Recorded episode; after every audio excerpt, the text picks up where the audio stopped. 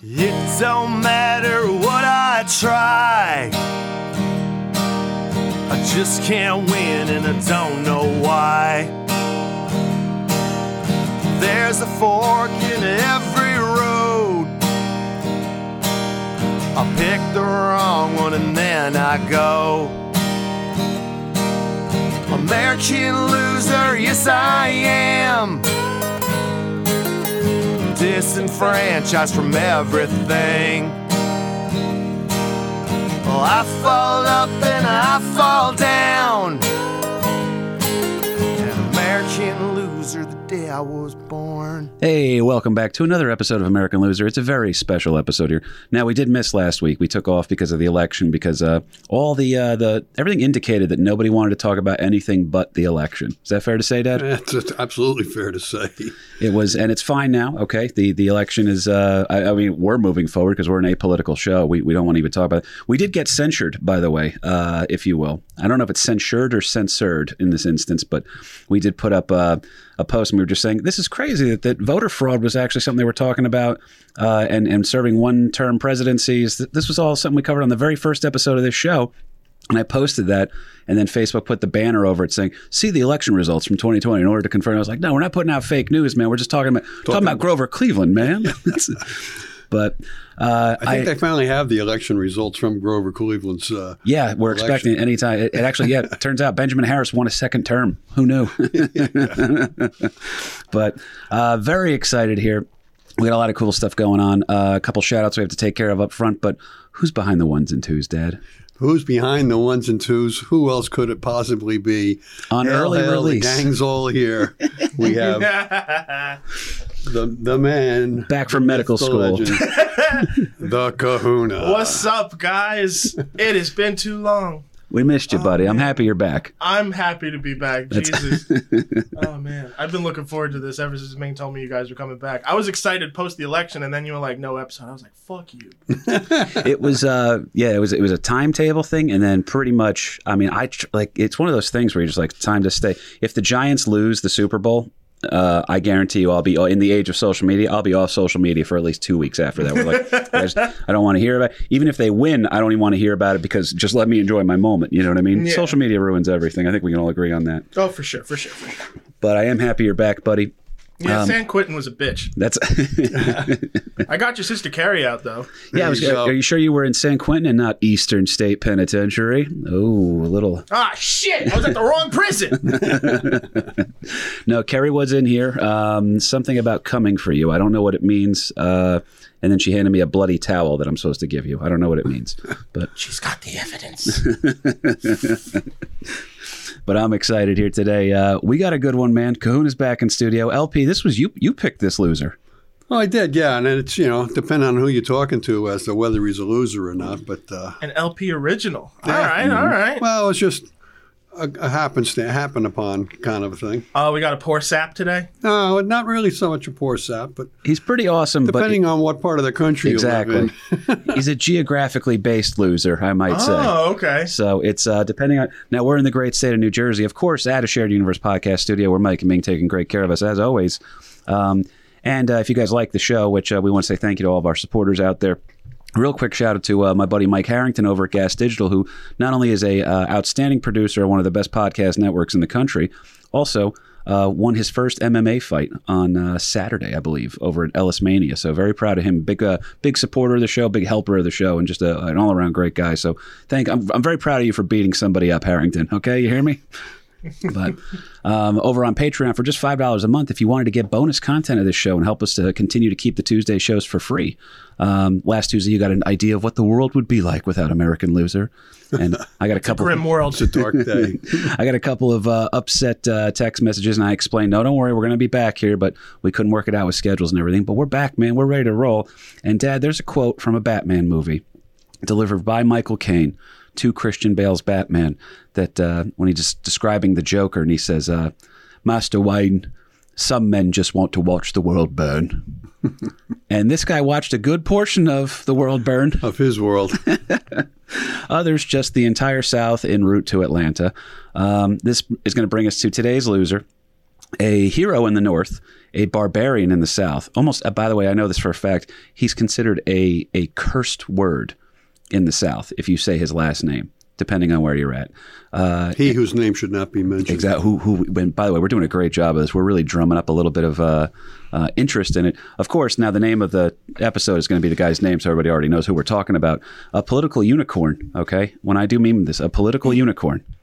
Uh, today's loser is the legendarily infamous. This dude's name better not be John Smith or something. No, sir. Okay. It, it's going to live up. It's not Kahuna.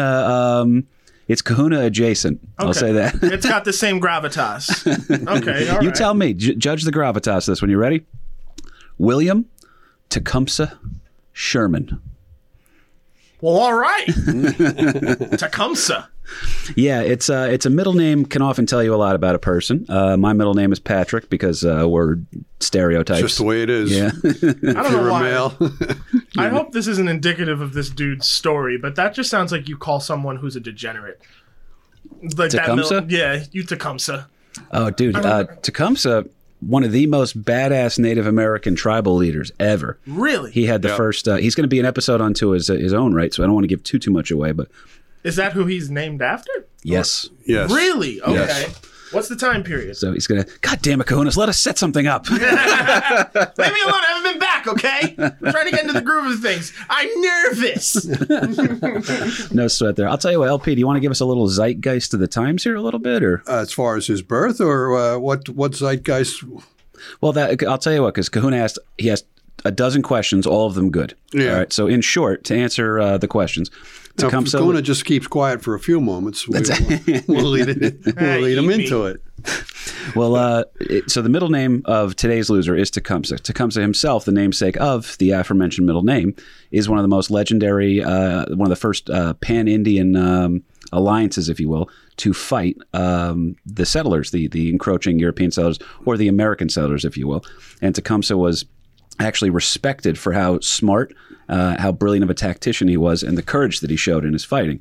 So for him to be, it, was a curious thing to be named after a legendary Native American. But if you were going to be named after one, this is a guy that's pretty cool This- to be yeah, named this- after. He's right up there. I mean, we're um, because of the time period. I mean, we're, we're in the early 1800s, um, and Tecumseh is. A, you know, a name that the people of the of those times of that zeitgeist would certainly recognize as being a, a, a- hated Indian or, or just at least well respected for what he was able to do for his people. Feared being a, a, big thing. So when the fear starts to go away because the threat subsided, then you can start admiring characteristics. Right, exactly.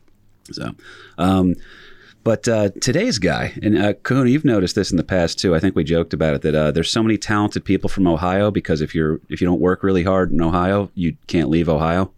Um, Oh, I can talk now? but I've heard that, yeah.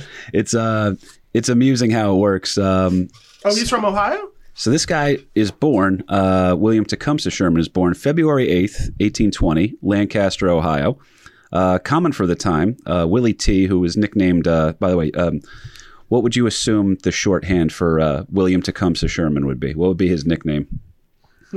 we don't give your real name away, but Big Willie. that's uh, later he'll be known as Uncle Billy. Actually, true story. Um, but as a as a boy, he was known as uh, Cump. Cump, which is a shortened variation on Tecumseh. So I mean, Yep. it kind of makes sense. Nah, I'd make my friends call me Tecumseh. That name is too dope. Like, It I'd a be good like, one. Listen, you got y'all just got to deal with it. Sorry. I'm surprised there's not an MC out there using that as a moniker yet. Uh, that, that it makes sense to, and oh, oh, just the light bulb just went off in his head. There you go.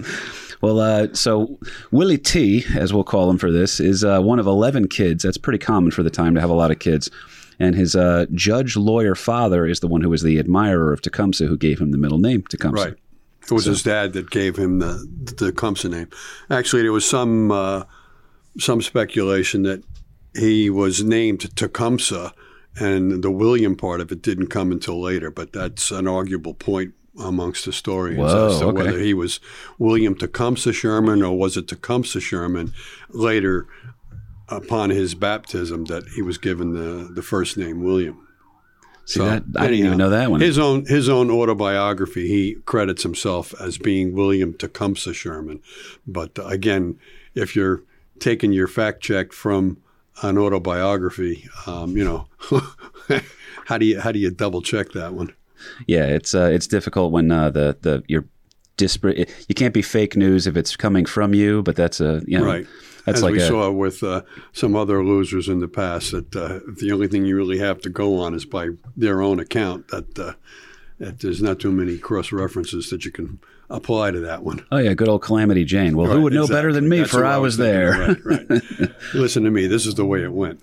Well, uh, Willie T, uh, unfortunately, he's, uh, like I said, one of 11 kids, and his uh, father sadly passes away when uh, Cump is just uh, nine years old. So, common for the time, uh, the Sherman kids would get fostered out to other families. Now, me as an adopted kid, I, I can say uh, a little bit uh, on this matter. I think it's pretty interesting. So, um, he winds up living with the esteemed Ewing family. Uh, John Ewing was an Ohio senator. So imagine that you're, um, you know, your dad's a lawyer, a judge type guy, and uh, so you're coming from a pretty respectable household. Then you get this tragedy that befalls you, and you get fostered out to a even potentially, I guess, higher class family because uh, now um, the Ewing family is well thought of, and uh, John Ewing is uh, an Ohio senator, and the family, as far as I can tell, cared for old Willie T as if he was one of their own, minus the part where later on down the road, Sherman marries one of their daughters, aka his foster sister. So, Yeah, he got a he got a whole family uh, all wrapped up into one neat package there. for- yeah, we for know what he's googling on Pornhub. Here's Pornhub. a story of a man named Willie. It's very, very Brady Bunch adjacent. Yeah, Yep, I would say so. Um, Sherman would learn, by the way, that uh, on the the biological side, though, because he, he kept in touch with his biological siblings, that uh, he's a distant relative. This was pretty cool to find this out. Um, a distant relative is one of the founding fathers, a guy by the name of Roger Sherman, who has the historical distinction. You want to talk about being a little bit of everything all at once? This guy's the only guy in human history that has signed the following documents.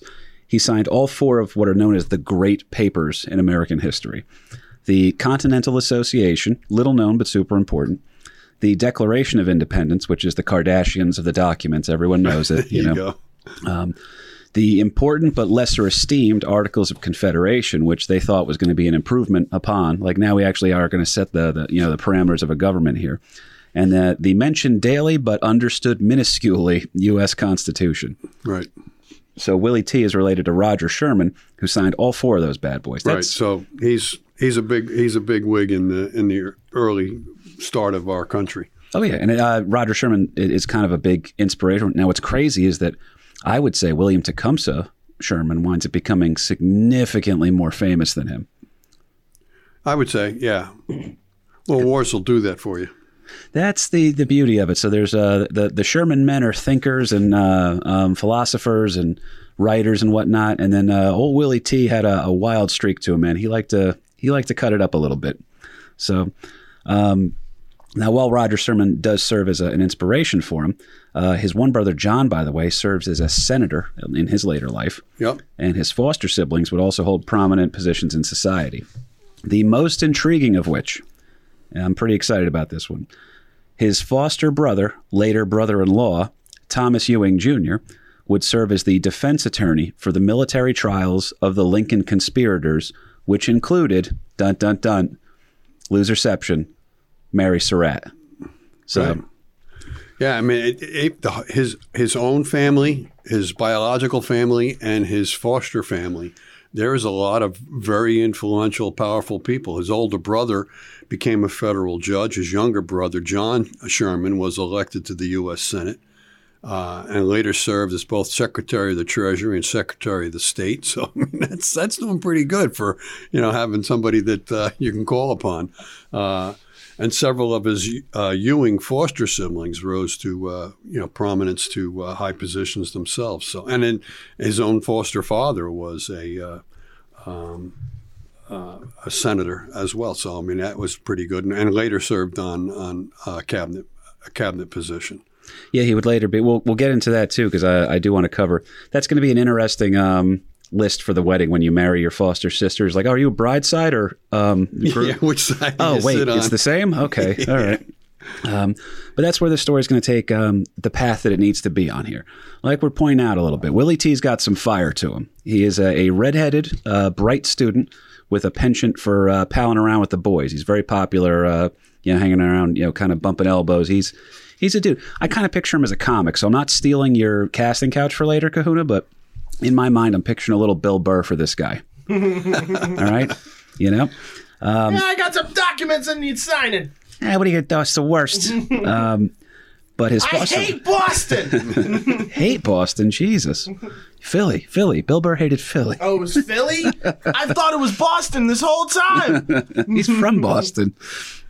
But uh, anyway, his foster father, uh, Willie T's foster father, locked him down a spot at a little place known as the United States Military Academy, aka West Point. So Yeah, and Sherman uh, William uh, Tecumseh, Willie, Willie T, uh, he's only 16 years old, old at the time when he's entering uh, the U.S. Military Academy at West Point. But uh, you know, John Ewing uh, was was uh, senator, so it was still in the, in those times you were still had to have a congressional appointment type of a thing. So I mean, he had the people to put him in, into position. And like you say, he was a smart guy, good good student. wasn't so much on the whole spit and polish. Uh, he was a rough aspect of it, but uh, blue collar guy a little was, bit. He got by. I mean, I think he graduated from West Point sixth in his class. Would have been fourth. Would have been fourth. yeah, he would have been a little better if he paid a little more attention to the whole spit and polish. You know, your your breast button needs to be uh, a little better uh, uh, shine on it or whatever. But, Just uh, a fun factoid for contrast. I think you guys would appreciate this. Is um, to as my father's saying that he's not. You know, Sherman's a bright student. He's excelling academically. He's respected by everybody. He's very popular. He's like you know. He's again. He's kind of got uh, a little bit of a comedian vibe to him, right? You know that very popular, hanging out in the corner, cracking jokes, or but he's good at what he's doing. He knows his shit, but he's not. Uh, the buttons aren't polished to uh, a certain degree. There's little things. So um, he would have been fourth in his class had he didn't, you know, have this kind of a, a fuck that attitude, if you will, for lack of a better term. Um, and he never held any office, and he held the, the rank of private. He was still a cadet the entire time he was there, but he would hold the rank of private, which was really just a rank in title. yeah, he wasn't a cadet, a ranked cadet. so get a load of this one. Um, for contrast, Robert E. Lee, who would later become one of Sherman's uh, enemies, if you will, they'd be fighting on the opposite sides of the Civil War, which is where Sherman would reach his greatest fame, as would Robert E. Lee. Robert E. Lee, over four years at West Point, received zero demerits. All right. I believe there's one weird story where they tried to give him one and then it wound up not sticking or something like that. But Right. four years, absolute perfection, Robert E. Lee. Every button is polished perfectly, Yeah, every hair in place. He's right? absolutely perfect. Um, and uh, so, by contrast, William Tecumseh Sherman, on average, 100 to 150 demerits per year. per year. right, right. Wait, how long are you at military school for usually? Like, well, how long was he there? I think typically it's a four-year. Um, Yeah, there, was- there was uh, there was a little interesting note on that one because I think when he went to West Point, when Sherman went to West Point, yeah, he was in the class of 1840. It was a, uh, I believe, a five-year situation at that point. And then because of the Civil War, once the Civil War broke out, there was a, a rush to get some of these guys through, and it went from five years to four years. That's why there's a there's like two uh, different graduating classes of West Point for 1861 because that's when the, the Civil War broke out. But yeah, there was some some kind of a thing. But yeah, the West Point's strict set of rules and demerits and all that kind of stuff that um, old Willie T wasn't quite so proficient uh, at that aspect of Did it as uh, Robert E. Lee was. Would you say he was the John Belushi in Animal House for the West Point, or would you see, or would you see not necessarily that? No, I, He was you squared said away. comedic. You said Yeah. comedic. I don't think it went to that point, but I mean, and he was very good in, in a lot of the other things. He he excelled in a lot of the other things. But like we said, he would have been fourth in his class, but the demerits dropped him down to sixth. What was, there, what was the demerits? Like, was it just being mischievous, or like just him say- being him? him kind of like it, it show up late, uh, you know, maybe um, not not go the extra mile on something because he was a bright kid, and, and school has been shown demonstratively to be terrible for people who are uh, you, know born bright. So, but none of that seems to matter though. Good old uh, Sherman seems. I'll say this. I I think this is a good way to phrase it for you. Um, Sherman has a strong sense of who he is. Okay, and uh, the best military minds, typically in my experience, people that I served with, that I was very happy to be serving with, whether it be officers, you know, fellow uh, petty officers in the Navy, or just you know some of the chiefs I, I got to work with. Um, the best military minds are the ones that are uh, that that bend but don't break. You know, so it's yeah, I accept all the programming here, but I'm also going to maintain a sense of individualism. So I'm not going to complain because there are people that you meet in the military who are just zombies. You know, because there's not a whole lot of you know, material to work with in the first place. but Sherman's got a strong sense of who he is. Um, now he does. Uh, he finds himself his first assignment, fresh out of uh, the academy, much like the host of this very podcast, sent down to Florida on military orders. Dad, what's Right. what's going on down We there? How long was it? We went 20 minutes without you referring to you were in the military. That's a. that was, I think that's a new record. it's all I have. Yeah, he graduates West Point. As I say, he's sixth in his class, so he's he's no uh, um, um, schlup, but uh, he's stationed down in Florida, and we're fighting the second, not the first, but the second Seminole War in Florida, the Seminole Indians. So um, he did see some action down there, uh, and you know his first introduction to life uh, down south. He's he's liking the, the whole southern aspect or way of doing things, and he makes a, he makes a you know uh, a name for himself, if you will, while in the uh, Seminole Second Seminole War in Florida. Yeah, he's with the Third Artillery out there, so he is seeing action, which is what he wanted. I mean, this guy is a dude who signed up because he wanted to fight. Yeah, and at that, that time, it's important that you said that he was with the art- artillery. Um, those that on the top of their class um, would either be uh, sent to as an engineer or to the artillery, and the rest of the jabronis would be put in as second lieutenants in the uh, in the infantry. So just by him being appointed to an artillery position is just another sign that you know he was um, a, a pretty intelligent guy. That he was he was coming away from West Point, not just barely making it, but they put him into a in a named position. It was it was tough to get into the artillery. For contrast, by the way, uh, again, uh, Sherman graduates uh, very high in his class. Uh, you know who finished last in his class in West Point? That's another loserception. General George will eventually become George General George Armstrong Custer. Yep, Custer finished last in his class at West Point. Damn. So uh, Well, someone's got to be last.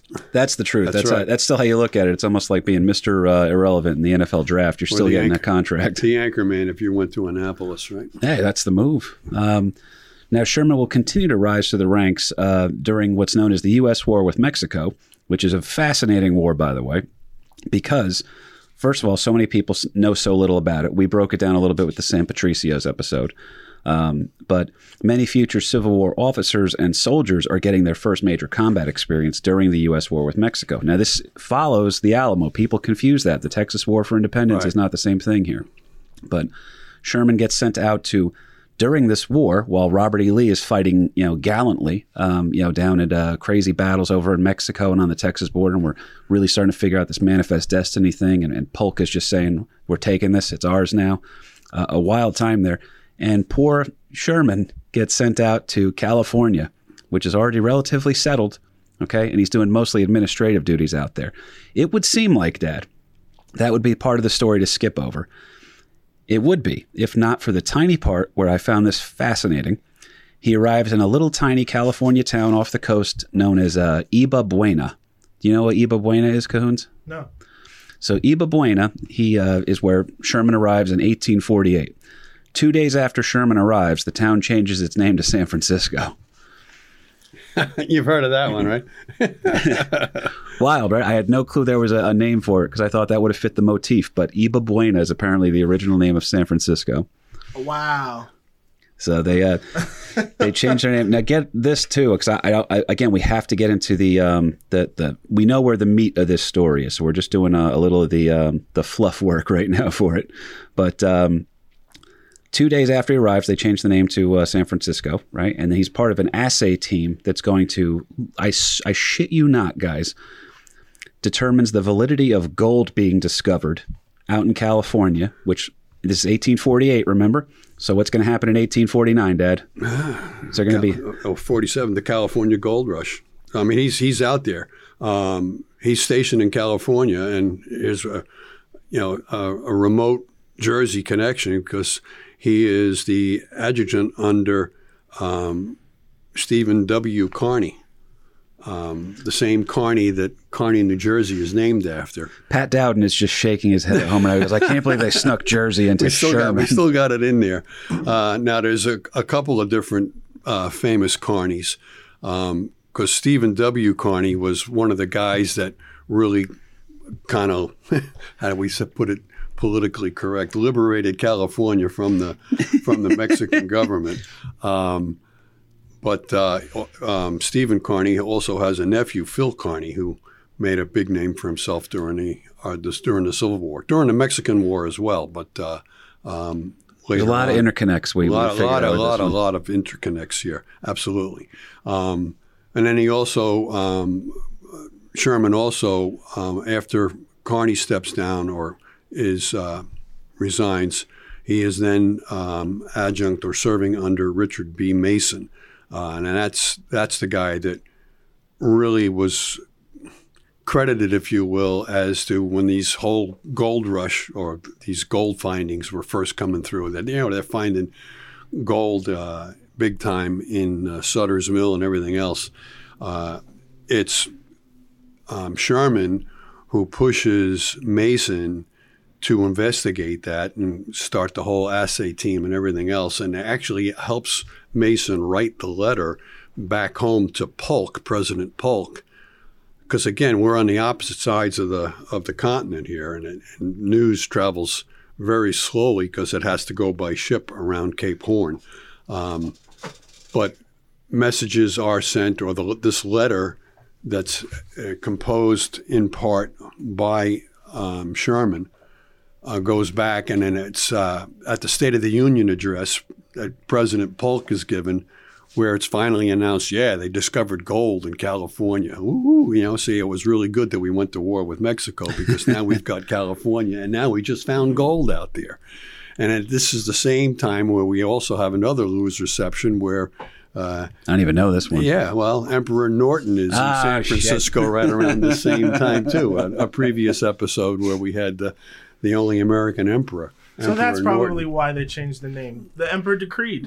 It's There Probably you was go. like, ah, this old name sucks. What about San Francisco? good old emperor coming in to make things better for everybody. It's So uh, I mean, he's he's in uh, Norton is in California during this whole time too, where golds are being discovered and fortunes are made and lost in this whole in this whole time span. As a matter of fact, uh, um, Sherman actually um, resigns from the army and goes into uh, business himself. But I'll let you uh, take the take the timeline along here. Well, uh, just to jump to 1850 here for a second. So the obviously the gold rush is happening, uh, is underway, if you will. In 1850, now at the rank of captain, Sherman is going to marry his foster sister. So it's Greg Brady marrying Marcia to a degree, as Kahuna said earlier. Right. Um, his foster father, now father-in-law, is serving as the Secretary of the Interior to President Zachary Taylor, who was in attendance along with his entire cabinet. So you got this star-studded uh, DC wedding for sure. It's a,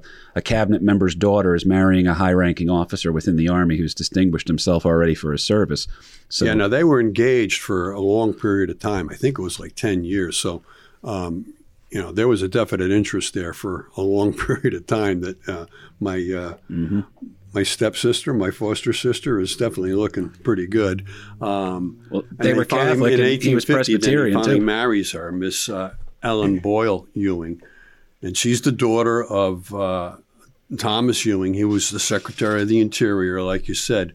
At the wedding ceremony, how's this for a guest list? I mean, you've you've got a large uh, um, celebration or um, uh, with this wedding, and uh, some of the people that are showing up for the as the wedding guests: uh, Daniel Webster, Henry Clay, uh, T.H. Uh, Benton, who was a big time uh, Politico at the time.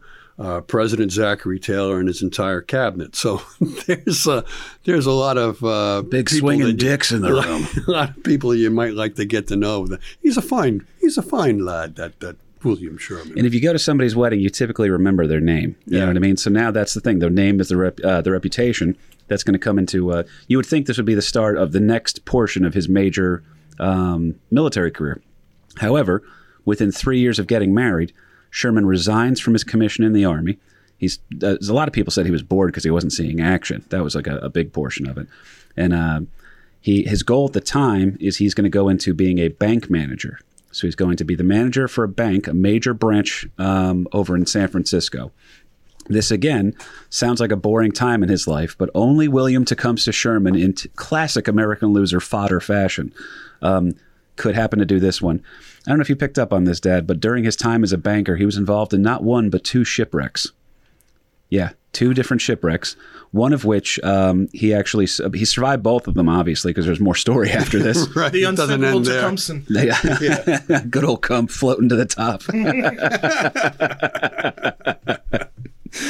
Um, but uh, again, it would sound like it would be a boring time in his life, but he survives two shipwrecks. One of them, he legit floats through what's known as the Golden Gate Strait, you know, where the bridge is now. He floats through that on the hull of a capsized ship, where it's just, he's literally floating towards, you know, his. On the own- wreckage. So that's what happened to the Mary Celeste. Dude, it pretty. it's so close to. Uh, I just picture Tom Hanks in Castaway, where but it's just William Tecumseh Sherman. He's just got a dodgeball named Tecumseh. See, not even. I pictured Johnny Depp, Pirates of the Caribbean. That's the best pirate I've ever seen. Comes in on the sinking ship. As he's sinking? yeah. I think you're right. There's something to that, man. That's but this guy's life is nuts. It really is. Um, and again, we haven't even gotten to the shit that he's famous for yet. Uh, for all of his bravado in battle in the military, though, Sherman did not enjoy city life in bustling San Francisco. Uh, luckily, again, as we mentioned earlier, and as Kahuna said, uh, an emperor would soon take over the city and set things right. Thank God. Good old Norton, patron saint of American loser. Um, Sherman would bounce around. The uh, the wife and kids. By the way, he married into a Catholic family.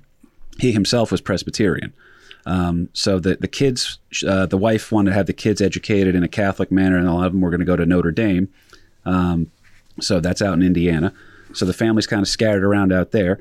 He's going to go from California to New York, trying to figure out this banking manager kind of a thing here. And then after his bank branch closes, Sherman actually finds himself in Kansas, where uh, he's living with uh, some biological siblings, I think, and trying to attempt to work as a lawyer with little to no success. Yeah, and at that particular time too, uh, Kansas, Missouri was not exactly uh, a calm state of affairs with Bleeding what Kansas. what was going on with the Politico uh, scene at that at that particular point in time? Absolutely, and uh, you know, I think a lot of the banking stuff too also had to do with uh, family connections, um, either um, foster brothers or brothers-in-law, or however you however you want to paint that one. It's a tough one at that point. yeah. um, but yeah, that that whole thing, and then again, it's wild times in California that uh, um, there's um, different riotous gangs, if you will, that are ruling the streets in San Francisco. It's it's it's just crazy, crazy times. Uh, and and as I say, Kansas is not exactly uh, cool, calm, and collected either. That uh, there's a lot of uh, political opinions being Yeah. not not talked about, uh, fought over. it's weird that the Civil War is starting out in the polite Midwest. Um, but now, uh, on the recommendation of some of his uh, army buddies, because that's the best part about the military is the people you meet and the connections you make down the road. Um, but Sherman's able to land a gig. This is my favorite thing that we found about this guy, Dad. And there, there's a lot of good stuff here, but this is really marquee stuff. Yeah, it doesn't work out for the banking industry. Uh, he's he for a while in Kansas. He starts to get into some real estate law uh, and management firm with his brothers brothers-in-law, if you want to call them brothers-in-law, uh, or foster brothers. Um, that's really not working out for him. So now in uh, 1859, by the referral of some uh, former um, West Point pals, I guess, if you will, or, or army army contacts, uh, he lands a job as a superintendent of the Louisiana State Seminary of Learning and Military Academy. He's a, a popular and effective leader, Dad. I'm And not going to give it he's away. A real yet. popular. He's a real popular superintendent. People are liking him. He's he's a good guy. He's bringing people into the into this uh, institution of higher learning. And as believe a of quote fact, about it's- him. It's so successful that uh, the, the uh, Louisiana State Seminary of Learning and Military Academy later becomes uh, moves and is renamed Louisiana State University, also known as LSU. Go Tigers! Right. So, Uh, yep, the uh, uh, and- and defending champions. Yeah, and then one of the reasons he got the job as superintendent is referrals of uh, a guy by the name of Braxton Bragg. Important for later. Tuck that one away. For later, uh, who once the Civil War starts decides to uh, side with the Confederacy, and then another guy, uh, P.G.T. Beauregard. Now, Mr. Beauregard um, was also you know, a Southern gentleman that later when led the, the Confederate boys in the Civil War, but uh, I thought it was very interesting that uh, while he's superintendent of Louisiana, now again, we're in uh, 1859, the beginning of 1860, 61. Um, The shitstorms are brewing. it- it's, yeah, there's storm clouds on the horizon, but the, fi- the shots have not yet been fired. Um, and a lot of people are saying, you know, that the, uh, a lot of the southern states are, are calling for secession from the Union. Now, uh, Willie Sherman was not an abolitionist by any stretch of the imagination, but he, Well, he had a fondness too, just because he was stationed in the South. That you sit there and you're like, these aren't bad people down here. You know Right. what I mean? That's what he was doing. And um, he was pretty welcome into Southern society because he was the, you know, his father was a, a Whig, which they, depending on how you want to uh, phrase it. Again, we, we don't do the politics thing because it doesn't make sense back then. But uh, there, there, certainly were Whigs in the South that uh, were um, would, would find an opportunity to get to know a guy like Sherman to be something advantageous to them. So um, he had a sympathy for the South. And he sympathized with uh, their agrarian system, if you will, the agricultural based way of life that they had. Not a firm abolitionist at all, right? Uh, one thing he's very firm on, though, Dad, is what he is. You can't really. He's not. He's not willing to come down hard on the South. He's not really a total abolitionist either. What's the one thing he says? I. This is a line you we- do not we got- cross. yeah, we do. We have to preserve the Union. We're going to be the Union forever. Um, that you know, he is dead set against secession. That uh, you're not going to leave the Union. You're not going to secede from the Union. Well, Sherman goes full on Merlin with this, and this is the trust me. There's a couple more pop culture references we're going to have to make to to break things down, but he goes full Merlin when he learns the news of South Carolina's decision to secede from the Union. He legitimately predicts the entire future of the war in one very memorable quote. Sherman is to have said the following while pacing angrily and simultaneously crying. Like he was angry, crying. Like he was. He, there's a sadness to his Right. uh, as he was His screaming. emotions got to Kind of like a corn point. song. right? Um, here's the quote.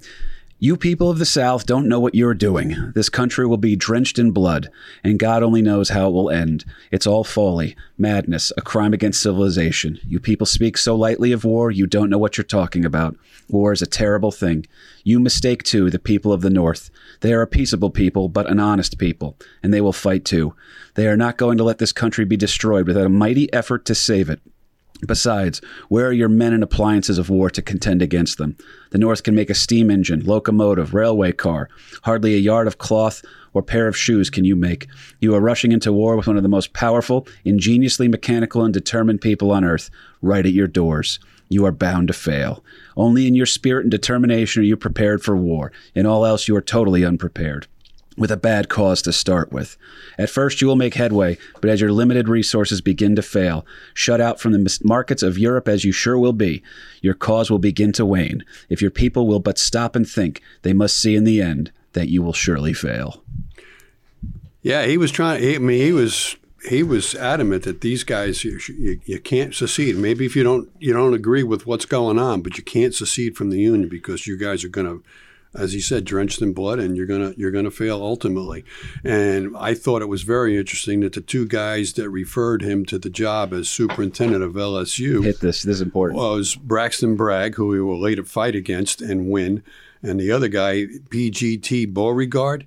Uh, PT, PGT Beauregard was the guy that fired on Fort Sumter. He was the guy that ordered the cannonade of, of Fort Sumter that started the Civil War. So, uh, and I thought it was an also an interesting twist that Beauregard is firing on Fort Sumter, and who's the commander of Fort Sumter is a guy by the name of Anderson, and Anderson was the artillery instructor at West Point. So Beauregard was the student of Anderson while he was at West Point. So now the student is firing upon the teacher. So it's in- Kahuna in shooting at Sumter. uh, Ming, the Yeah. firing cannon at Ming. comes down to a shooting war, and now my student is uh, firing on the on the teacher, um, and uh, Sherman is going to face uh, old PGT Beaureg- Beauregard. I can't I can't see that without saying Beauregard. You know what gets you stuck um, on it? I'm waiting to see if Kahuna knows this. Do you know? The, do you know the reference I'm about to make for the last name Beauregard?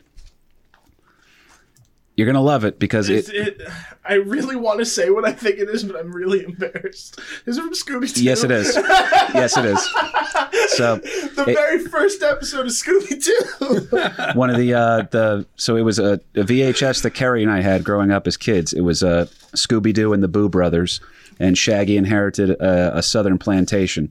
And it was uh, that, that Shaggy was part of the Beauregard um, estate. That he was like a distant relative, and he was left this haunted place. And So uh, he was one of the, the haunted house guys. Yeah, so Okay. which was hilarious too. So I mean, nowadays they would cancel Shaggy for that. Shaggy was part of slave owning antebellum culture.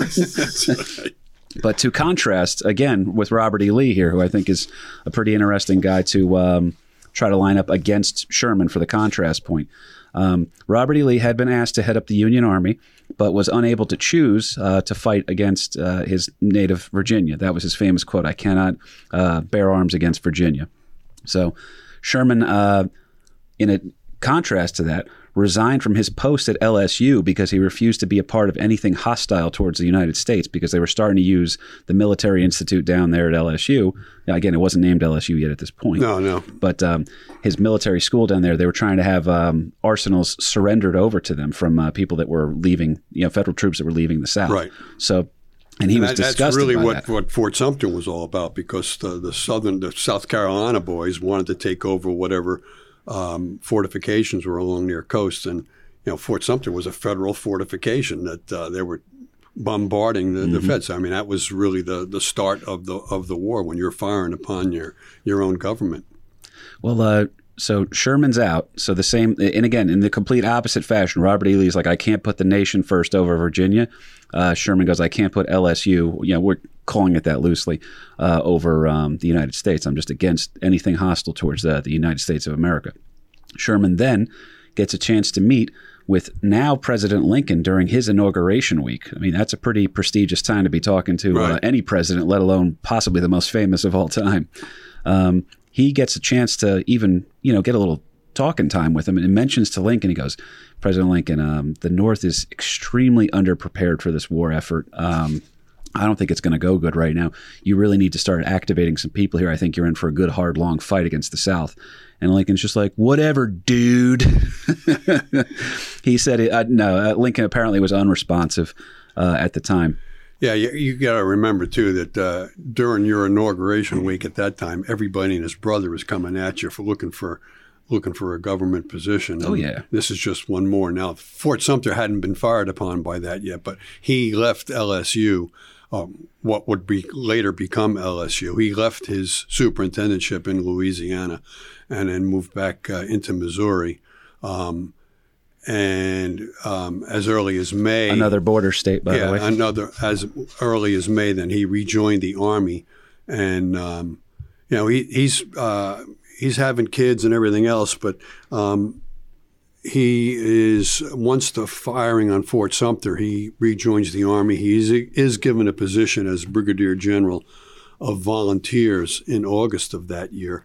Um, and that's a weird thing too that a lot of people don't realize. You didn't have normal standing armies. You had a lot of volunteers because one of the first things that Lincoln did was call for 75,000 volunteers. And that's what Sherman was trying to point out to him that you're going to need a lot more guys than just 75,000 volunteers to put this Not even down. just 75,000. It was the original announcement was we need 75,000 troops for three months so that we can quell this rebellion. So P90X, essentially, right? Yeah. But for putting down the Confederacy. Right. And it wasn't quite that simple, man. And Sherman mocked him, too, because originally they offered him a couple of spots within the War Department, and he turned them down because he just didn't think he was the right fit for it. He didn't like what they were doing. But um, eventually, he winds up getting uh, back into the army thanks to his reputation and his connections again with his father-in-law slash foster father, however you want to refer to him. and brothers and brothers-in-law and, and Oh, everybody! every- yeah. a lot of good people on uh, on both sides of the uh, well sides of the family there. But yeah, uh, when you had the former president's entire cabinet at your wedding, you're, you're, there's a few people that you might be able to call upon. that's where the reputation comes in. So uh, he earns a uh, high appointment in the uh, U.S. Army. Uh, Sherman actually performs admirably and quite bravely during the Union defeat at the First Battle of Bull Run, aka Manassas, over in Virginia. So um, the country, the press, who we're going to cover a little bit here too, uh, Lincoln and most Confederates all disagreed with Sherman's assessment that the war was going to be long and costly.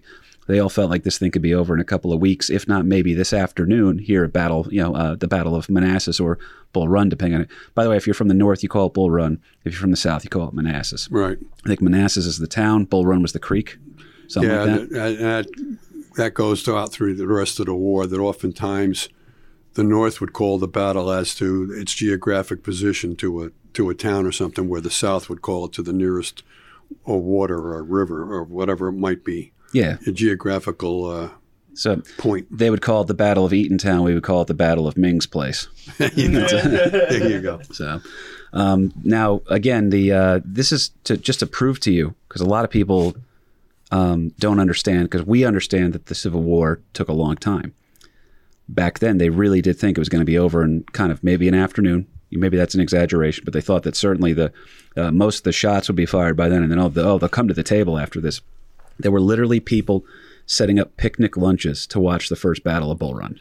Yeah, they thought this was, hey, you know, all, you, all we need is a bunch of guys for three months or so, and we'll put this thing down. And wouldn't it be exciting to go out and see the see the, the land battle? You know, see our brave soldiers uh, in glorious battle. Well, yeah, it was became a, a, a definite shit show for the Union. That's for sure. I remember when uh, Dad used to just pile us kids in the car and we'd go over and watch the first Gulf War together as a family. there you go. We'll bring a picnic lunch. well, the uh, the Union would lose that battle. We'll get a bucket of chicken That's from, from the colonel just to keep it in the southern attitude. yeah, we can get glow sticks, right? Um, but uh, the Union would lose that battle. They lost most of the early battles of the war. As anyone with uh, some history background knows, uh, the Union will change commands several times, whereas the Confederates have strong leadership to begin with because they, they do have all the best generals. It's not up for debate. The best generals are, are they seemingly would wind up being fighting for the Confederacy because the the tradition of um, well some where some of the institutes were located, right, and then uh, just the the Southern military tradition, which exists to this day, by the way. Yeah, and again, it's it's there's an army of volunteers, and then there's an army of regular army, and on both sides, regular army guys, the vast majority of them came out of West Point. So the there were other military institutions like uh, Virginia VMI, and uh, there there were other military institutions, but the one that uh, put out the most uh, commanders, if you will, was clearly West Point. So a lot of these guys either went to class or graduated with them, or at least knew of one another in the four years that they spent at West Point. So they all knew one another, and um, again, different contacts uh, would help serve. Um, now that we're in the shooting war, one of the guys that um, Sherman came in contact with in his time spent out in California was uh, a guy by the name of Henry Halleck. Now, Halleck was a, a big shot within the War Department. Uh, actually, was put in charge of the entire uh, the entire deal there briefly. Again, there was a there was a whole parade. It was a revolving door of uh, Union generals or leaders uh, at that point in time. But uh, Henry Halleck uh, wasn't so much the great military battlefield commander. He was more of a um, um, numbers guy. Well, why don't you say what his nickname was and let the people at home decide? Uh, yeah, well, his nickname, ha- Halleck's nickname was Old Brains. He was a brilliant guy. I think he was third in his class. He was another West Point grad um, before Sherman got there, so he's older than Sherman. But, uh, you know, Halleck certainly knew of Sherman and Old Brains. He was a brilliant guy, but uh, nobody liked him. He was a pain in the ass. He was, uh, he was uh, real short with his uh, subordinates and everything else. And he had a lot of subordinates that would later go on to become uh, quite influential. Guys like Sherman, like William Sherman and uh, Ulysses S. Grant, they were they all served at one point under Halleck. That he was in charge of them. but Halleck kind of left the, the battlefield uh, aspect to them because he didn't want to you know whether he didn't want to be identified as uh, the guy because the Union was losing battles left and right. The, the, the start of the war uh, did not go very well with the with the Union. So whether he tried to back off a step or two from uh, all these various battles that went wrong for the Union and and you know, well, it wasn't my fault. It was my subordinate's fault. And, you know, they, I, I put him in charge and he. The early he Union is the Jets to the South uh, Belichick Brady Patriots. There you go. They just seem to have things working. Now, the Belichick being Robert E. Lee, Brady being a former teacher at the aforementioned Virginia Military Institute, guy by the name of uh, Stonewall Jackson. Yeah, he's over there too. So, um, battles in Virginia not really going well. They're mostly Southern victories. Uh, and as Sherman is predicting, the South is getting off to a great start. They are running up the score right now. It's not going good. Lee actually wouldn't have a mishap, a true mishap, if you will, until he moved north into Gettysburg, which is years later. So there's a bit of a forgotten portion of the war here. What do you? Uh, No, I'm just saying that you know we want to. Um, most of the war that people of of the Civil War that people know about are probably going to be in the Eastern Campaign, and very little um, is known about the the uh, the Western Campaign, and that's where um, Sherman is put. Um, he's asked for a position. He doesn't want to be, to put it in modern terms, he doesn't want to be Spock. He wants to be. He doesn't want to be Kirk. He wants to be Spock. He wants to be second in command. Uh, Halleck puts him out in uh, the Department of the Cumberland, and he's serving under a guy uh, Anderson, the same Anderson that was at um, um, the start of this whole thing with Fort Sumter. Um, but then he quick Anderson resigns. So Sherman didn't want to be the the head guy. Um, but then he's put in second in command, but then the head guy resigns. So what happens? He gets elevated up to the position that he didn't want. Um, he's out in Kentucky and Missouri, which was key because those were border states, and you know half the half the state went with the South, half the state went with the North. Uh, he goes out there and he's trying to uh, save that part of the country for the Union, but uh, he quickly realizes that uh, hey, he, he's outnumbered here, and he starts calling for um, more and more troops. And matter of fact, he he's constantly pleading for more troops, more men, more supplies, because he realizes that this is we're gonna we're in this for the long haul. This isn't going to be any quick three month position. And at this point in time, we've already seen how bad it's gone for the Union. Um, but he calls for 200,000 troops to be sent out to the uh, Kentucky, Missouri area, and people like, "What are you freaking nuts? There's no way we can we can. You don't need 200,000. 200,000. That's that's we're going to have these guys wiped out." Well, you know his his constant complaining, if you will, and plea for more help and more men, more supplies, that people start saying, "Oh, this guy's nuts. And he's just a a, a crybaby." And some of the newspaper reporters get a hold of this that this guy's calling for two hundred thousand. That's absolutely insane. And he's and then somebody else picks another newspaper guy picks up on that and says, "Oh, this guy is." He's nuts. He's crazy. He's insane, and, he starts to um, get a picture painted of him that he is absolutely nuts. Now, whether it was, uh, you know, overwrought uh, with anxiety or wrought that, but uh, Well, again, keep in mind he doesn't like the bustling cities of San Francisco, which I can uh, I can attest to. That I'm not a huge fan of uh, being in. I can find a city overwhelming sometimes. So he's got that. Now he used to say that he could handle the stresses of battle, but he didn't like the city. But now imagine trying to plan out all this stuff here. He's having doubts about his own ability to command. He's having uh, uh, questions about the the quality of the men that are serving underneath him. He's having all, so literally the guy's brain caves in on himself. So now out in the West, we're talking about uh, the Union's two greatest generals are coming out of the Western theater of the war here, right? And that's going to be uh, Sherman, who obviously we've been talking about here, and you former, uh, I'm sorry, uh, future president uh, in their timetable. Ulysses S. Grant. The two of these guys are going to be very close. They're almost like a dynamic duo of sorts, which I'm very excited to hit this pop culture reference. Sherman is the uh, Sherman is the Riggs to Ulysses S. Grant's Murtaugh, and this is Lethal Weapon Civil War era. Okay. Now, why is Sherman Riggs in this scenario? Well, for starters, it's because he legitimately, at this point, as you've kind of laid the groundwork for, Dad, goes fucking crazy.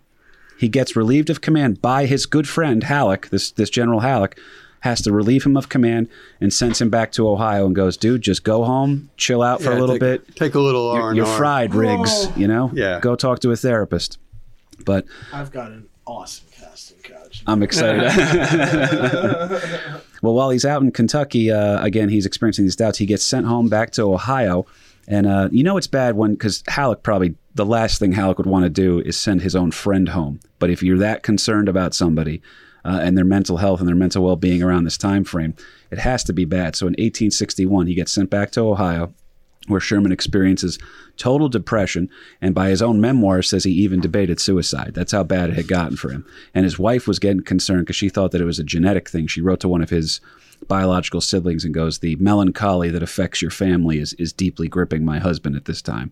So thanks to his wife and a lot of other people and just getting away from it all for a little bit, getting on an R&R, Yeah, take a breath. yeah, he so the guy literally comes back from the brink of suicide, having a total mental collapse, and the papers are mocking him still nonstop. Oh, crazy Sherman! Sherman's nuts. Blah blah blah. Whatever. Uh, several weeks later, he is able to endure the criticism and returns to the West and is deemed fit for command. During this venture to the West uh, is where he starts hanging out with his future pal, the again the the Murtaugh to uh, his Riggs.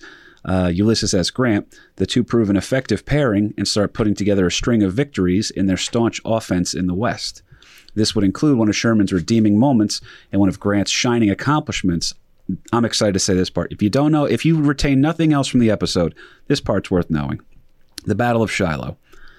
The first day, the Union is caught completely off guard, in part because Sherman was like, there's no way that the Confederates would move on uh, us right now. And uh, he didn't really reinforce his lines. He goes, he even wrote to his wife, he goes, if I reinforced the lines like I thought about doing, they would have called me crazy again and I would have gotten relief from command. Yeah, and- with that whole thing too, um, Halleck is the guy that actually has to give the final seal of approval on whatever the battle plan might be.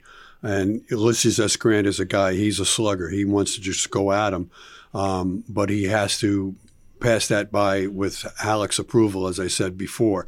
Um, they go down uh, downriver again. The, the rivers are really what is being able to move large armies at that point. Um, so they go downriver to a place called Pittsburgh Landing, um, where Grant is in charge of that particular wing of the army. There was another guy that was going to follow, Buell, that was going to follow up with them. And Halleck insisted upon all of his people coming together at one time. Meanwhile, now Grant is down in Pittsburgh Landing, which would later become known as Shiloh. And um, there's a Confederate general, a really good guy, a really uh, important general, um, a quality general, um, Sidney Albert um, Johnston. He realizes that the Union is coming for him, and it's better to hit a piece of the army that Grant is now leading before the entire Union army comes together and comes after him. So rather than retreat or dig in, um, uh, old Sidney attacks. And on, on that first day, he overruns the Union position. Um, and that's where Sherman's uh, people were at. That, uh, you know, they, they get swept. The first day did not really go well, but Sherman is credited with fighting an organized retreat. In other words, you're retreating, but you're you're taking uh, you're taking some people out. You're you're not just running away. You're Right. you're, you're still swinging. You're still punching as Leaving you're some scars behind. right. You're still punching as you're and preserving backing your up. boys, too. That, Right. that's the other important thing here. And then later that night, um, Sherman um, meets up with Grant. Grant arrives on on the scene and realizes what went on that day. And then uh, you know Sherman had enough sense to uh, um, the two of them meet that night and develop a, a battle plan for the next day. That you know, yeah, we t- we took some licks today, but wait till tomorrow. We're we're coming back punching. So they counterattack the next day, and they actually win the battle. And uh, Sidney Albert Johnston, there's a lot of Johnsons on the southern side, but Sidney Albert is actually killed in that first day battle. So, uh, and his second in command is not the aggressive type that uh, old Sidney was. And Well, you want to talk about aggressive too, by the way. Uh, Sherman in that day's day two of the Battle of Shiloh's counterattack, as I recall, um, had three horses shot out from underneath him and was moon, uh, multiple grazing bullet wounds. Right. Like like he an inch to the left or right, and Yeah, he uh, you wasn't, know uh, he ain't making it. He wasn't, you know, six miles back behind the front lines, uh, moving uh, chess pieces around. He This was, no he Lloyd in and Fredendall. he, he was in the thick of it. Yeah, absolutely, absolutely. Well, uh, now the the papers still aren't overly. Uh, this is important too because that first battle at Shiloh uh, is a major move for the Confederacy to finally understand, like, ooh, the West might not be um, as easy as we thought it was going to be. But the papers still aren't overly kind to the Union generals. While Sherman got some redemption via the press, and Grant was clearly seen as a rising star of the Federal Army, uh, some papers made sure to mention that the troops out in the Western campaign were being led by a drunk and a lunatic.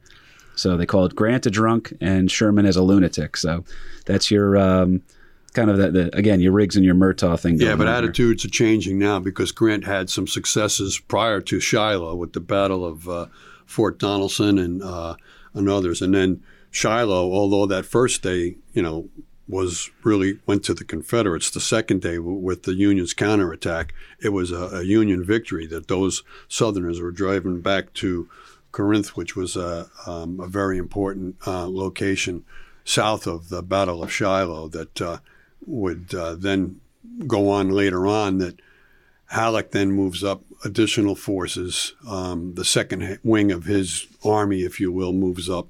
Sherman is very much involved with the Battle of Corinth. That uh, and Grant is still involved. That they're they're starting to win some stuff in the West. It's not going very well in the East, um, but uh, things are now starting to go to the Union's uh, Union side in the West with. Uh, Grant and Sherman uh, doing the punching. got victories at the uh, the siege of Vicksburg, uh, victory over in Chattanooga, victory at Chickamauga. It's all furthering the men's reputations. Grant is clearly being tapped for bigger things. Lincoln is tired of firing his generals, but continues to do so on the regular. Uh, General George Meade, who just successfully around the same time as Vicksburg, uh, the siege of Vicksburg, I should say, um, being lifted, uh, successfully beat Lee at Gettysburg. Right, he finds Yeah. himself being criticized by the president. Well, great victory, but you didn't chase after them. You what the hell, dude? up. Right. Yeah, So- you had the victory at Gettysburg. Meade had a victory at Gettysburg, which was in, again in Pennsylvania. That was in the east. That you were able to beat back Bobby Lee, but you didn't go after him. That you had you pursued, you might have ended this whole thing.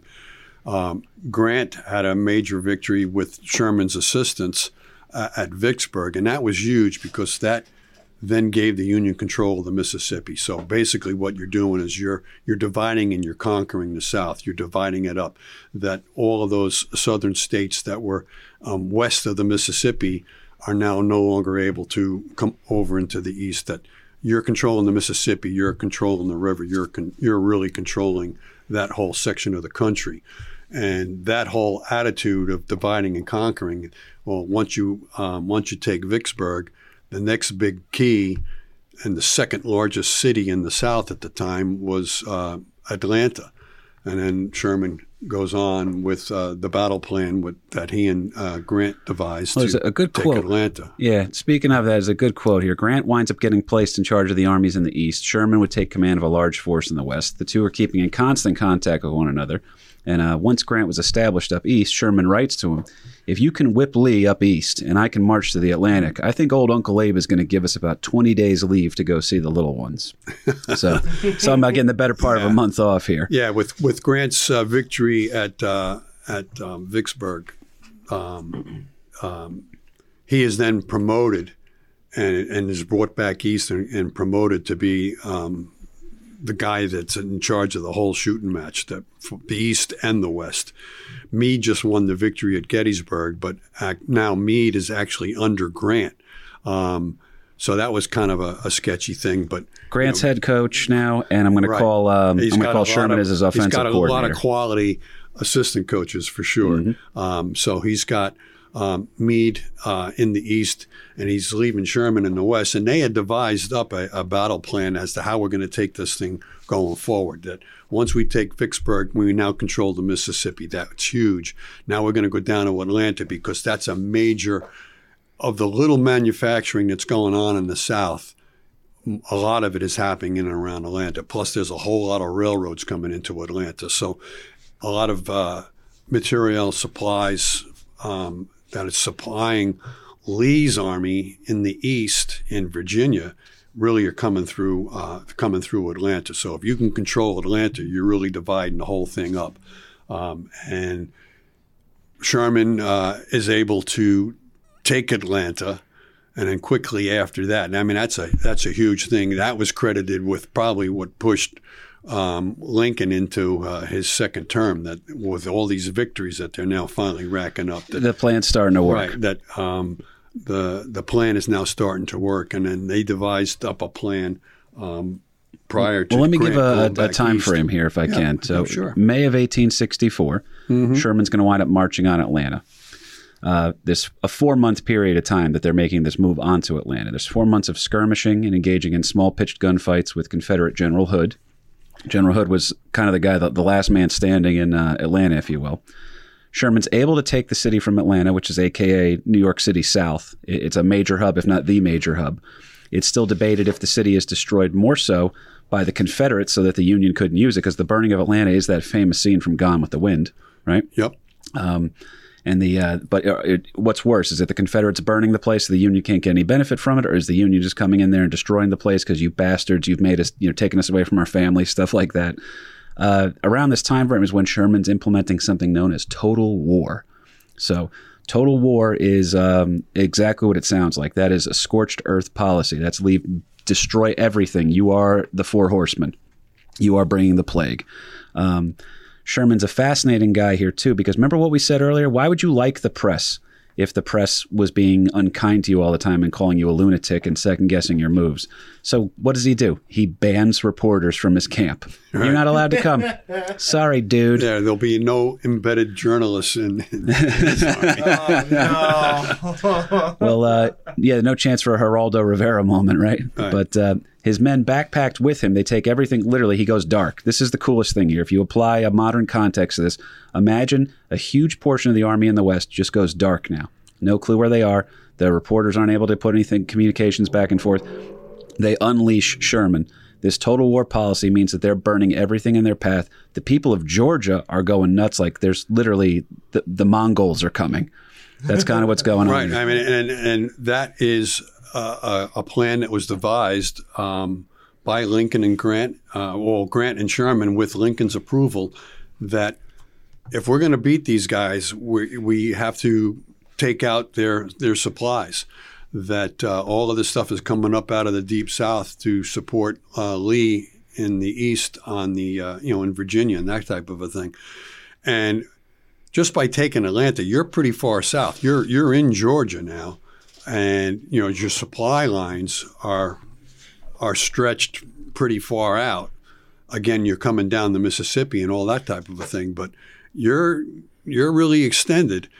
And now, what does Sherman do? Is uh, he devises this total war thing that he's going to go from Atlanta, Georgia, and just head east but nobody and because there's no journalists there's no communication the north didn't know where he was really going um, you know they had a, a, a plan devised but you know he leaves atlanta with uh, 60000 guys and he splits the army really in two because you can't move 60000 um, men in one single line formation. You know, the, the the roads just wouldn't handle it. So he's taken two forks, uh, really, and these guys are probably about 30 miles apart. But now the swath that they're cutting going through northern Georgia is probably about 60 miles wide. So as they're leaving Atlanta and heading towards who knows where at that point, turns out they were heading towards the Atlantic Ocean. But there was no way of knowing where exactly they were because you know you weren't intercepting telegraph communication or anything like that, and anything that was of valuable value to the South um, was either being taken for their own supplies because they had no supply lines. There was no supply lines coming out of Atlanta. Um, they were living off the land, so they were um, just picking the various farms clean of anything, livestock, um, uh, uh, forage for the uh, for the horses. Um, Borderline piracy is what's yeah, going on. It, if- it's if it- Mongol hordes. If it had value to the army, to feed the army as it's moving across Georgia, or if it had value to the Southerners, you're not going to leave it behind. So you're either taking it for your own consumption or you're destroying it, you're burning it. So That's it. um, you know, and they're tearing up railroads. Uh, one of the uh, things that Sherman became famous for is Sherman's neckties. That if you rip up the railroad, somebody could come in later on and take those rails and just replace them and put them back and, and put them back into position. Um, so what Sherman does is he's ripping up the railroads, but then creating these huge bonfires with the railroad ties, setting the rails into these bonfires, and then taking the two the rails and twisting them around trees. So Try they- putting together that shit. exactly. so try to unbend that shit and Fuck put it yo, back down. couch. So they became known as Sherman's neckties. That you know, it's it's not going to be easily replaced if your railroad is now twisted around that tree. Um, you know, that's that's not that ain't going to happen. So Um, we got to be out of here for a little after five is the, the aim on that one. So we're gonna uh, Okay. We're, we're picking up the pace. No, you did a great job uh, breaking that one down. He, he just creates a 60 mile wide swath going through Georgia, which is one of the reasons why today in northern Georgia, he's probably still noted as the most hated man ever. He's a cursed word. He's a cursed word in, in northern Georgia. Um, but he arrives uh, shortly before Christmas on December the 22nd. Sherman's troops show up outside of Savannah, Georgia, uh, which he easily captures. He easily occupies that without really firing a shot. Doesn't destroy Savannah, um, uh, which is one of the things, but he makes um, the city of Savannah a Christmas present to President Lincoln uh, on December the 22nd. Yep, sends him a telegraph and delivers a good old city of Savannah. Which, by the way, when you go to Savannah, one of the most beautiful places on planet Earth. Um, the locals there like to think that Sherman was charmed by the city, so that's why he didn't burn. He goes, "Oh, "This is a really nice place out here." Yeah, and that was one of the things too that wha- one of the reasons why he divided his troops, his sixty thousand guys, in two different forks. That the Confederates had no idea where he might where he might be heading. Is it going to be Savannah? Is, it, is he going to turn south? Is he going to turn north and come up behind uh, Bobby Lee? Um, you know, so they were guessing. And even when asked, uh, uh, newspaper reporters and stuff were asking Lincoln, "Hey, where where is uh, where's Sherman at?" Because nobody knew he was in the dark. Uh, he was out in the dark, and, and uh, Lincoln had a, a famous quote. I'm going to paraphrase it, but it was like, "Well, he went down a hole, and we're not sure where he's going to pop up." so he wasn't giving away any secrets either. But uh, Now, post Savannah, he winds up moving towards uh, the north. So he now moves into the Carolinas. And again, this is where he's actually almost considered more barbaric than what he did in Atlanta because the entire city of Columbia, South Carolina gets burned to the ground in his wake. I mean, he is, he's, again, total war is being waged here. Now, at the same time, when he gets over to towards uh, North Carolina, that's when he finally gets word. Remember, it's back then. It's you're not getting a text message. Twitter's not putting out uh, updates to let you know. Um, he gets the information that, oh, by the way, your boy Grant just uh, accepted the official surrender of Robert E. Lee and the Army of Northern Virginia. So Right. the war's not over, Right. Right, but Appomattox Courthouse has gone down.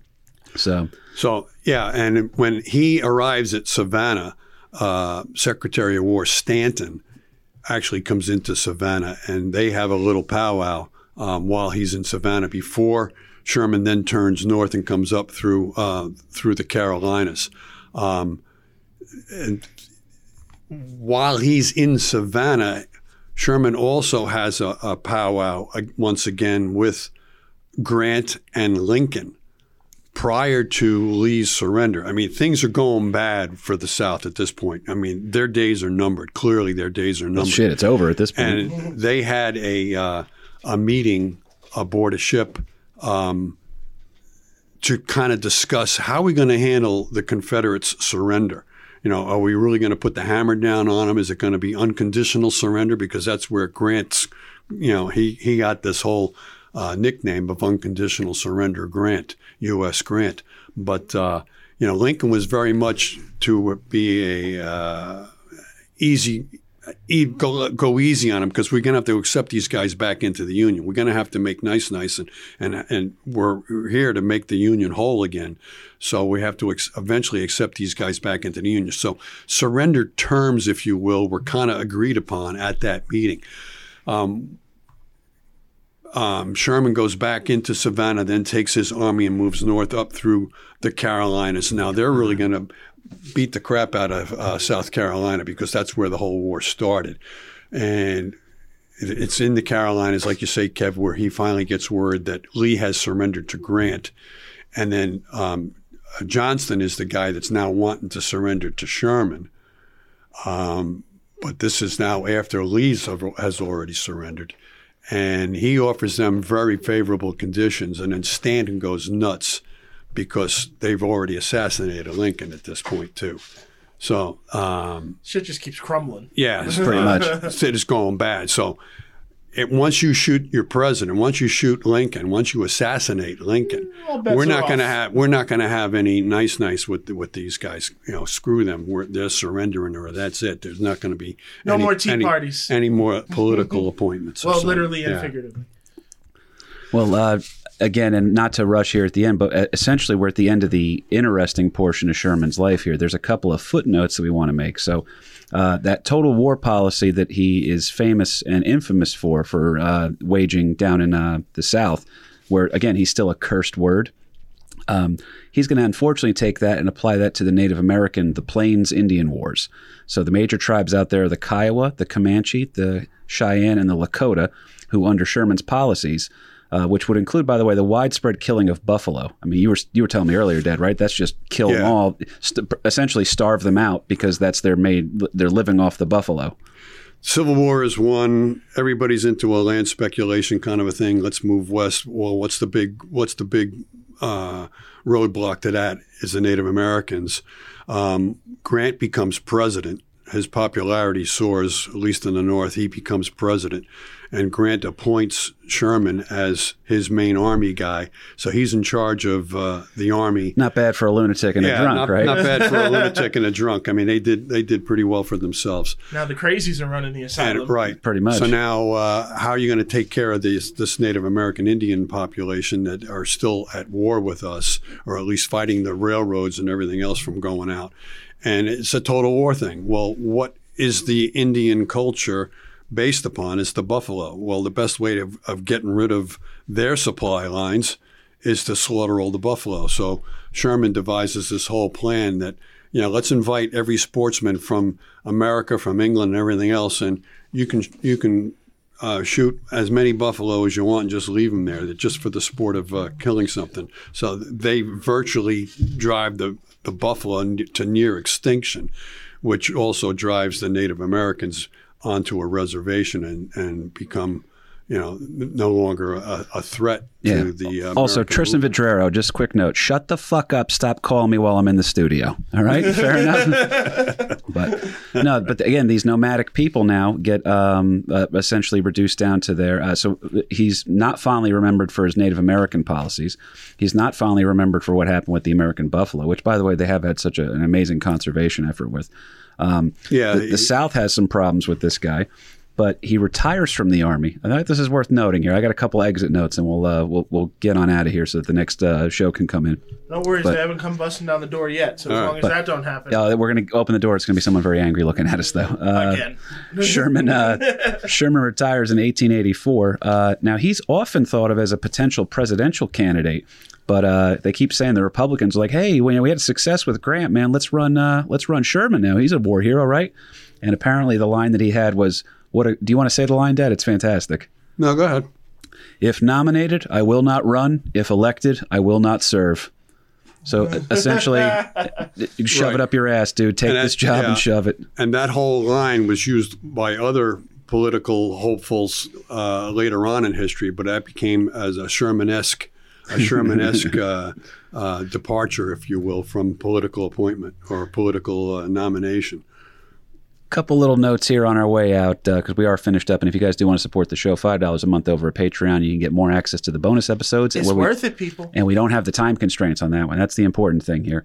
Um, Sherman winds up. Uh, he's living in New York City now, Uh, he actually is. Uh, he develops a love for all things painting. He's a, a public speaker. He's very sought after. Big on the theater as well. Big on, very big on the theater, and then uh, also big literary guy. Becomes a huge fan of Shakespeare, and uh, through correspondence and public speaking engagements, becomes an honorary member of the Irving Literary Society, as in Washington Irving, as in the guy who wrote Sleepy Hollow. All right. Um, there's a monument to uh, Sherman at the entrance of Central Park in Manhattan. That literally you can see him. I believe he's riding horseback. It's a golden statue. It's very cool looking. Um, Sherman joins uh, in his later years an outdoor group called the Boone and Crockett Club, founded by, take one wild guess, Kahuna. I wait a minute. Take one. You know the answer to this You, question. you know it. Don't be Was afraid. it our boy Teddy? The Boone and Crockett Club, founded by Teddy motherfucking Roosevelt. oh man, yo, I'm two for two on this episode with guesses. So far, so good, man. and then uh, in summation, I'll throw back to you real quick, Dad, if you have anything. But uh, Sherman dies in New York on February 14th, 1891. What a bummer for Valentine's Day for his wife that year. Um, at age 71, he's buried in St. Louis in a final tribute from a former foe. Joseph E. Johnston, who, as my father said earlier, wanted to um, surrender to him, uh, to Sherman. He was a Confederate general who served as a pallbearer at Sherman's funeral. He refused to don a hat as a sign of respect to Sherman. He goes, I'm not putting a hat on because I'm going to respect Sherman. Johnston then catches a cold, which develops into pneumonia and dies two weeks later. Sherman finally killed him from being on the grave. Damn. Yeah, yeah, but that was that was the same Johnston that Sherman offered very favorable surrender terms to that Stanton, Secretary of War Stanton, would not have uh, anything to do with. I got to throw this out here because I, I came upon this that when Sherman marched his famous march to the sea, uh, he arrives in Savannah. Shortly thereafter, um, he's got uh, literally thousands, tens of thousands of uh, recently freed slaves or liberated slaves that are following him or following his army. The army was not able to take care of them. So now that we've got you know t- tens of thousands of these destitute uh, former slaves that are now flooding into the into the city and everything else. He has a meeting with uh, some of the uh, black leaders um, in Savannah, and they devise this whole plan of this. And, and then Sherman issues a decree that became known as the 40 acres and a mule. That I never knew really where that term came from, but that whole 40 acres and a mule was something that was suggested by the black leaders of the time, primarily religious leaders, that, uh, you know, we, the black people, want to take care of ourselves. We don't want a handout. We want to be given a property that we can farm ourselves. So that whole 40 acres and a mule thing was a plan that was devised um, with Sherman's uh, oversight. Um, it was started, but then once they assassinated Lincoln um, and uh, Johnston, President Johnson came into power. Johnson was a Southerner. We another loserception here. That um, all of those plans for that whole 40 acres and a mule plan um, for the recently freed slaves uh, was rescinded by President Johnson. Via executive order, too, by, By the way. via So executive next time you hear so one, that- you think it's a good thing. yeah, that, that never really came to play, but it was uh, it was our boy uh, Sherman, uh, William T. Sherman, that uh, really kind of enacted that. Uh, I think it was uh, Order Number Fifteen or something that uh, came about with that forty acres and a mule. I thought that was pretty cool. That uh, Order 66. Yeah. no, that was awesome. Real quick, I'm going to throw to the kahuna for a casting couch, and then we're out of here, folks. All right. I got three options for you guys, and I gotta turn the TV on if it's plugged in, which it's Great research, by the way, Dad. Thank you. Not. But anyway, so I wasn't necessarily going for looks with who I picked because I got three picks for you. You might know some names, you might not. Are you a Mad Men fan? Uh, I've seen it. John Slattery. He Yep, was- I got that. Makes sense. I I could see him kind of taking that role. Also in appearance, he kind of looked like him. like he, I when I saw the picture of our boy, he had these really intense eyes. So that was kind of like my my go to it's there. I for see like it. that, that that look of just like I could snap at any fucking moment and still be able to lead an army. But then my other follow up choice uh, was an actor named William Atherton. Hang on. Why do I? Walter, Walter Peck from Ghostbusters. No shit. That's It's If- true. This man has no dick. he more so in appearance, but also that like that chaotic energy to him. Because we like even when you watch Ghostbusters, you know as calm as Walter Peck is, you know underneath that there's a man just ready to break. so I was like, all right, He's on that's, the edge. That's pretty good. And then my my very last one, which I think I deleted by accident, but was the guy who played the villain in Billy Madison, but he was also yes, I know who you're talking about. he was also in Get Out very recently. I'm blanking on his name. Bradley Whitford. but yeah, he could kill it. And I'll show you pictures after the show, but people look these guys up. I think that they have that chaotic energy. I think any one of these three could knock it out. William would have to be more so in the 90s because he's a little older now. But yeah, I think they could do it. I'm going three for three on that one. And uh, Lawrence Patrick, I want to say thank you for your deep research on this one again, man. It's good to have you back in the studio here. Um, I love you, old man. Uh, Kahuna, back to have uh, good to have you back in the room too, man. Um, we're gonna wrap now because we got another show that's coming in here. I'm really sorry, Ming. I apologize for that. And guys, if you want to support the show, check us out at American Loser Podcast over on Instagram and Facebook. And my name was KP Burke, and that was William Tecumseh Sherman, American, American Loser. An American loser the day I was born. An American